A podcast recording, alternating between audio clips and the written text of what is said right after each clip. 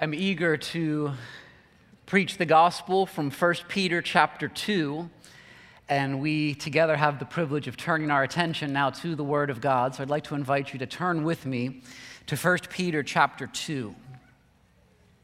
We love this book. Um, you may know it was early October, many years ago, October 6th, 1536, when William Tyndale was burned at the stake for translating the Bible into English. Um, on one occasion, he told a, a Catholic scholar, uh, the man wasn't too big a fan of the work that Tyndale was doing, and he said to this Catholic scholar, If God spares my life many years, I will cause a plowboy to know more of the scriptures than you do. And God used Tyndale's life to give you and me access to the scriptures, which are life to us. Uh, at times we preach through books of the Bible, and at times we do sermon series on a theme, like particular doctrines in our statement of faith, or the series we did earlier this year on uh, the biblical teaching regarding the gentle heart of Christ. But make no mistake, in every situation, we are always preaching and expositing one book alone, and that book is the Word of God. And in our series on 1 Peter, we have seen the riches of God's word. We've seen in chapter one the glory of the salvation we have received in Christ. Jesus is revealed as our living hope. He is the one we love and rejoice in, the spotless Lamb who shed his precious blood for us. And it's also in chapter one that we've learned that as exiles, we are called by God to live lives of holiness and to live lives of love.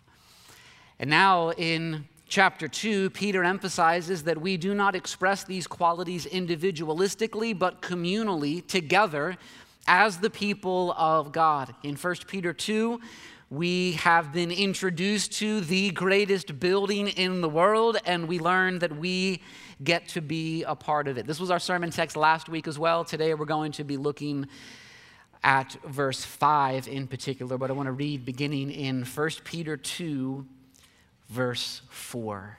This is God's holy and authoritative word.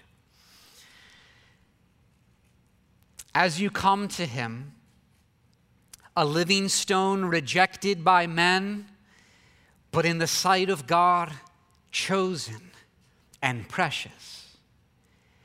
You yourselves, like living stones, are being built up as a spiritual house to be a holy priesthood, to offer spiritual sacrifices acceptable to God through Jesus Christ.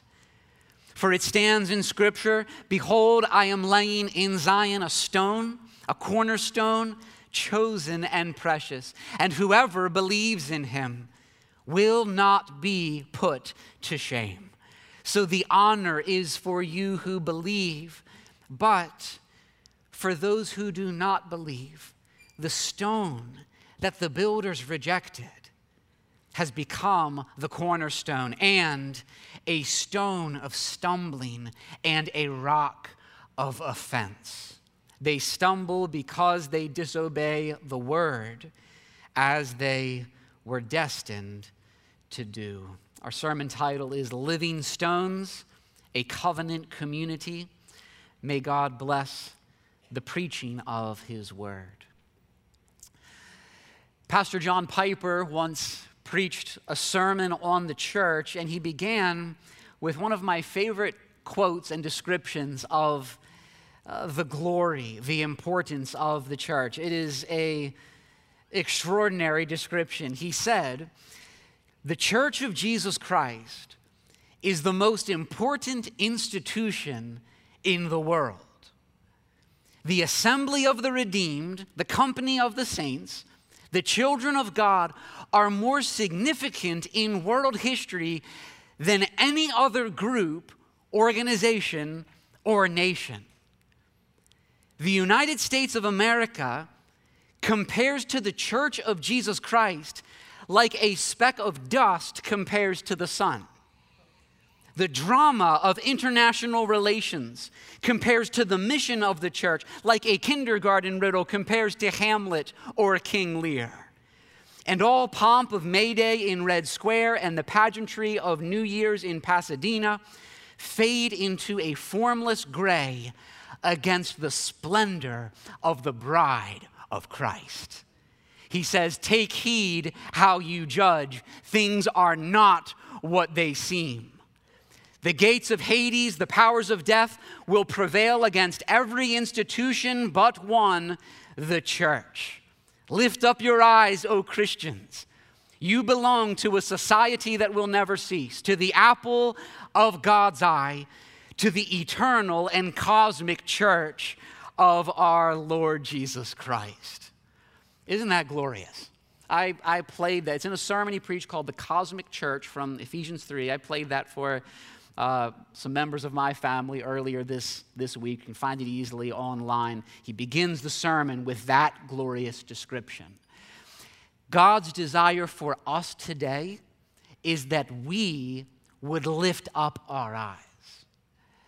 Lift up our eyes to see God's design for the church and who we are as the people of God. We know this, and yet we do not know it as we ought. Most of us, myself included, do not have a clue when it comes to understanding the full significance and glory of the church, the lives of so many Christians would be significantly transformed if only we recaptured the New Testament teaching regarding the church. Things are not as they seem. The grass withers, the flower falls, but the Word of God and the people of God remain forever. Students of Scripture quickly learn that there are several images, pictures used in Scripture that God has given to reveal the nature of the church. Among them are a radiant bride, the body of Christ, the family of God, in which we are brothers and sisters with God as our Father, the flock of God, branches of the vine, and a spiritual house made with living stones with the resurrected Christ himself as the great cornerstone. The Apostle Peter loved this image drawn from the Old Testament. In the early days of the church, Peter, who wrote this letter that we're studying, was one of the great preeminent preachers in the church. On the day of Pentecost in Acts 2, when the Spirit fell, he preached with extraordinary power. And then in those following chapters, we see he continues to preach. He proclaimed the good news of Christ, died for our sins, risen from the dead. Thousands came to believe. In Acts chapter 4, Peter stood before the high priest and the rulers and elders in Jerusalem. Thousands had been saved the day before, and now Peter, we're told, filled with the Holy Spirit, lifted up his voice on that day and declared this is Acts 4, verse 11 and 12 this Jesus is the stone that was rejected by you, the builders, which has become the cornerstone. Jesus is the cornerstone. And he said, There is salvation in no one else, for there is no other name under heaven given among men by which we must be saved. Christ is the living cornerstone. Christ is the one who, though rejected by humanity, is chosen and precious to God. Salvation is found in Him alone. And Peter here says in our text, as he elaborates on this image, that it stands in Scripture the one who believes in Him, in Christ. This is you and I. The one who believes in Him will not be put to shame, but will be saved and will be vindicated on the last day. To come to Christ is to share in His honor. To come to Christ is to share in his value. And God wants us to know, as the beloved people of God, that we are chosen and honored and more precious to God than we have ever dared to imagine. And we learn that to come to Christ is to be joined to his community. When we come to Christ, who is the living stone, we become living stones and we are incorporated into the household of God. To be joined to Christ is to be joined to the church. And I thank God that throughout our history we have valued this, and this sermon is written on the lives of so many members, men and women throughout this church who continue to pour out their lives in service and devotion to the church and who are living lives that reflect the value that God assigns to his people and to this building. And yet, I am convinced that for all of us, our view of the church is too small. And here in verse 5, God, in His kindness, is reminding us of our remarkable dignity, our glorious identity, the purpose that we have as the church of Jesus Christ, as the people of God. What do we see? We have three points here. First, we are living stones. We are, each one of us in Christ, living stones. The greatest building in the world is not the Taj Mahal, it's not the Colosseum, it is not the Empire State Building. The greatest building in the world is the spiritual building of the church. And Peter uses the imagery, it's imagery of the temple drawn from the Old Testament, which was massively important. In the Old Testament, the temple is the dwelling place of God. Now, what we learn is that a physical temple is no longer the heart and center of God and his activity in the world. God had promised that his presence would fill a greater temple, and this promise is fulfilled in the church. We are the temple of God. We are the glorious dwelling place of his presence as we gather as his people. Every Christian, this will change the way you view the church, it'll change the way you view your identity as a Christian. Every Christian is part of God's great building project. What you had in the Old Testament, there were these large and precious stones that were cut when Solomon and his when, when Solomon's temple was built. Your life is a stone cut by God. It is a breathing, living stone for the purpose of fitting you into a spiritual building. You'll notice these stones are not in isolation, they are not scattered around, they are joined together. If I give you one brick and tell you to go build a house with it, you will not be able to do it. The purpose of a brick is not to sit in isolation, it is to be used in building a house. And so, friends, you and I must understand that as Christians, we have a God given purpose that cannot be achieved apart from community. We need each other, don't we? We are dependent upon each other. We cannot do the Christian life alone. Edmund Clowney says church fellowship is not an optional advantage to be chosen or ignored like membership in a social club. It is the calling of every Christian we, brothers and sisters, need to join as involved and committed members of the church. We need to realize that the health and maturity of each living stone affects the health of the whole building. We belong to each other. And we have great joy, do we not, in being built up together as living stones in the house of God. Each one of us are living stones. But that's not everything. You yourselves, like living stones, are being built up as a spiritual house. What comes next there in verse 5? To be a holy priesthood. Second point, we are a holy priesthood. Here, the Old Testament imagery remains. The more you know of the Old Testament, the more significant uh, the, this imagery will be and the richer your understanding of it will be. Here we move, though, from the temple to the priesthood. In the Old Testament, there was a sharp distinction between the priests and the people. Uh, the people of God could only draw near to God and offer sacrifices to him through the ministry of priests who were of the tribe of Levi. But now, all of this has changed. Now, God wants his people to know that you are, all of us and each one of us in Christ, a holy priesthood. It's repeated in verse 9 that all who are in Christ belong to a royal priesthood.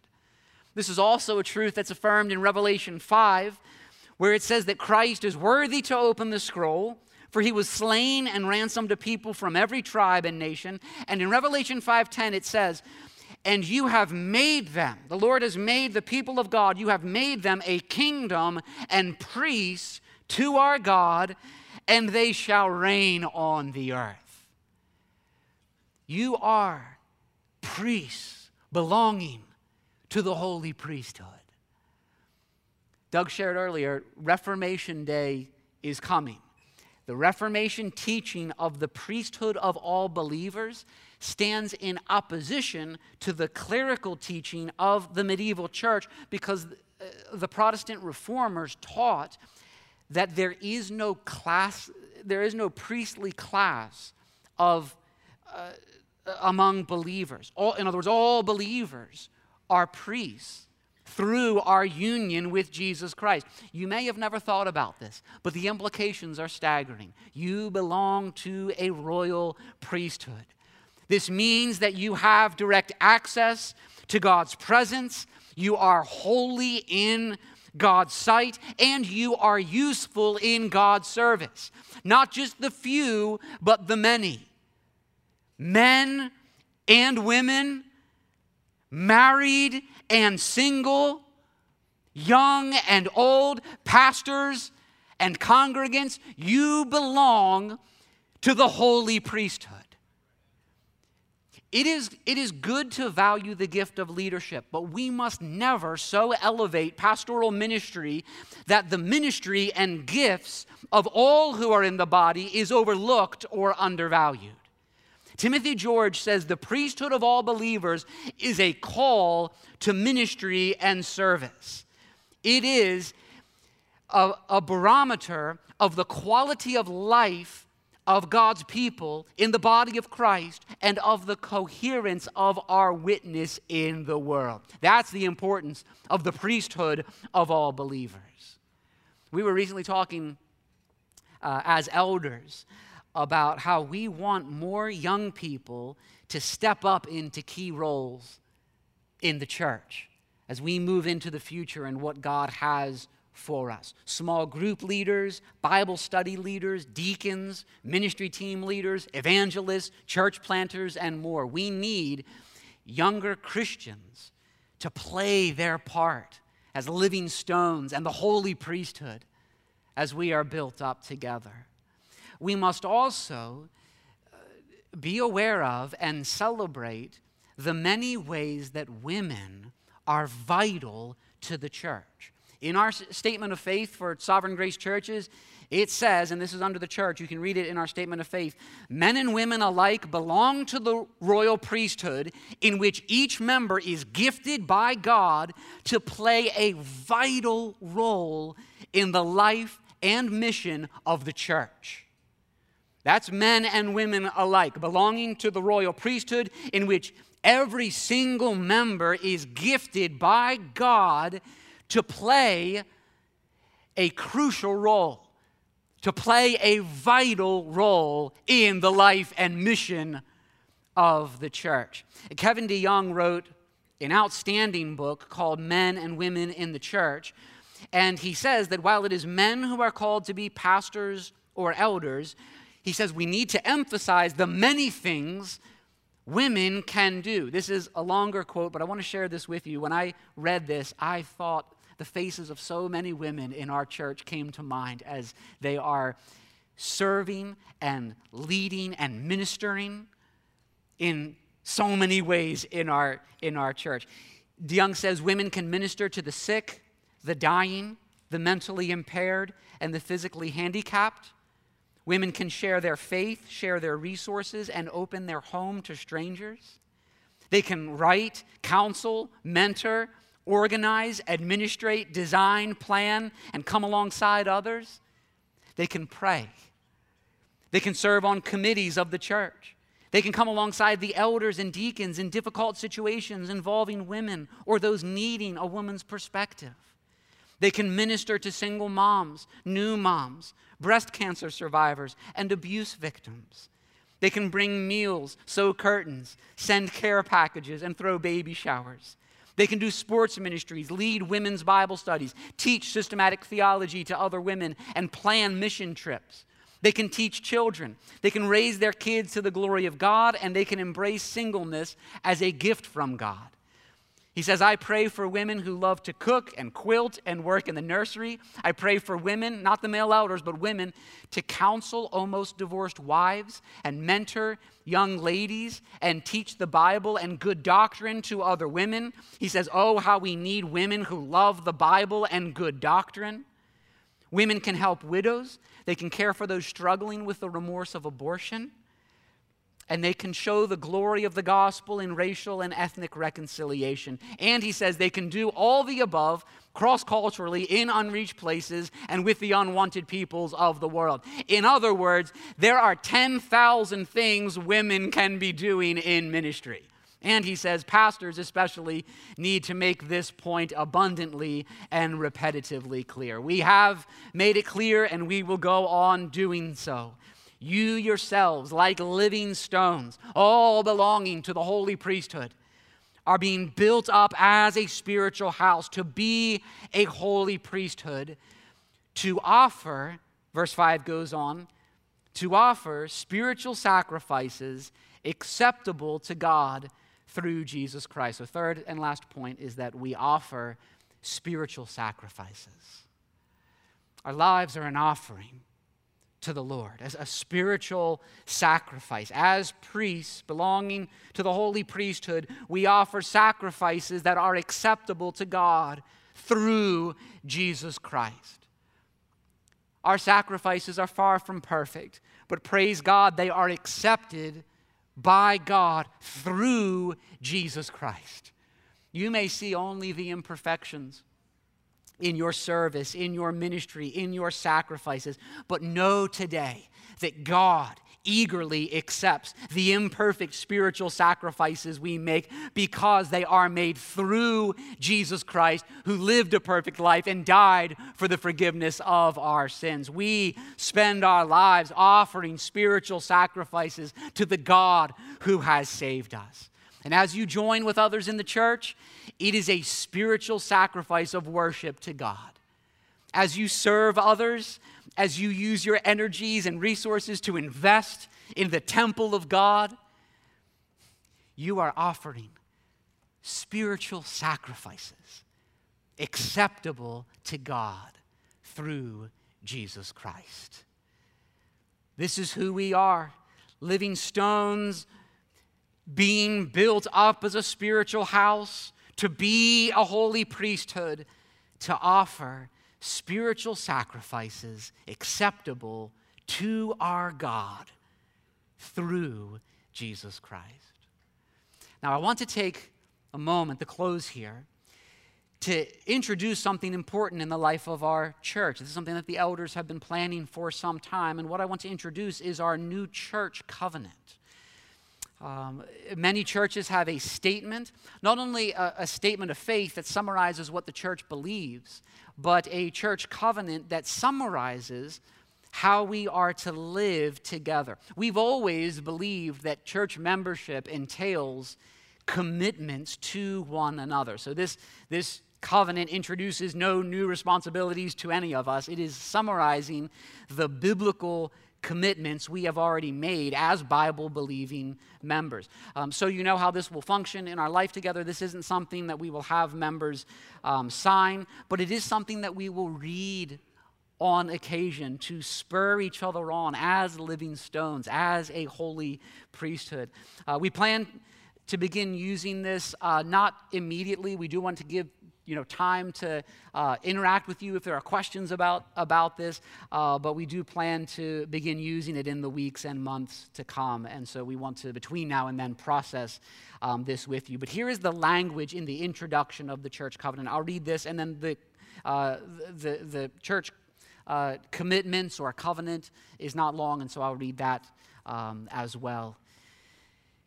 The description says the Bible describes a covenant as an agreement with mutual commitments between parties. In the new covenant, we not only enter a commitment with God, but also with the people of God.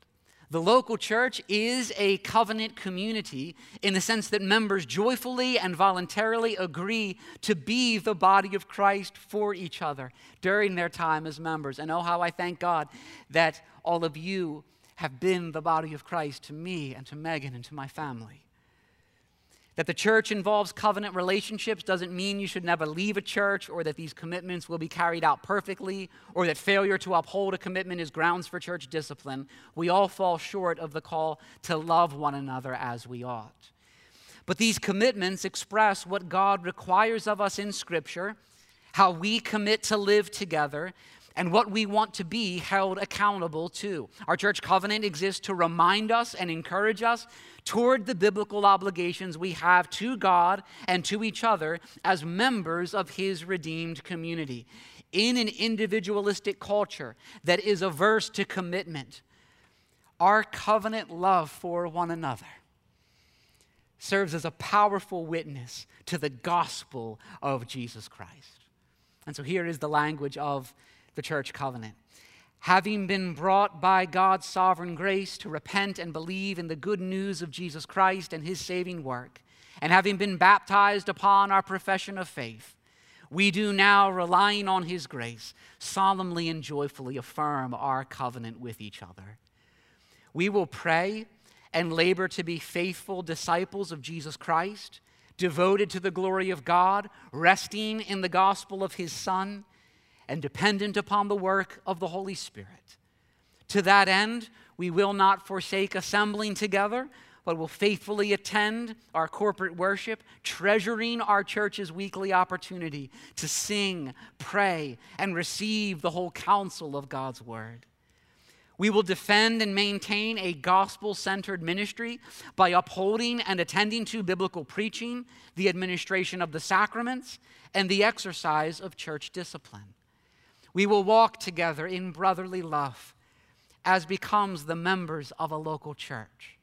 We will pray for and serve one another, exercise an affectionate care and watchfulness over each other, and reject all opportunities to speak or hear gossip or slander. We will instead seek to encourage one another and build each other up in the faith. We will rejoice with those who rejoice and endeavor with tenderness and sympathy to bear each other's burdens and sorrows. We will seek to proclaim and adorn the gospel of Christ before our family, friends, and neighbors, and faithfully transfer the gospel to future generations.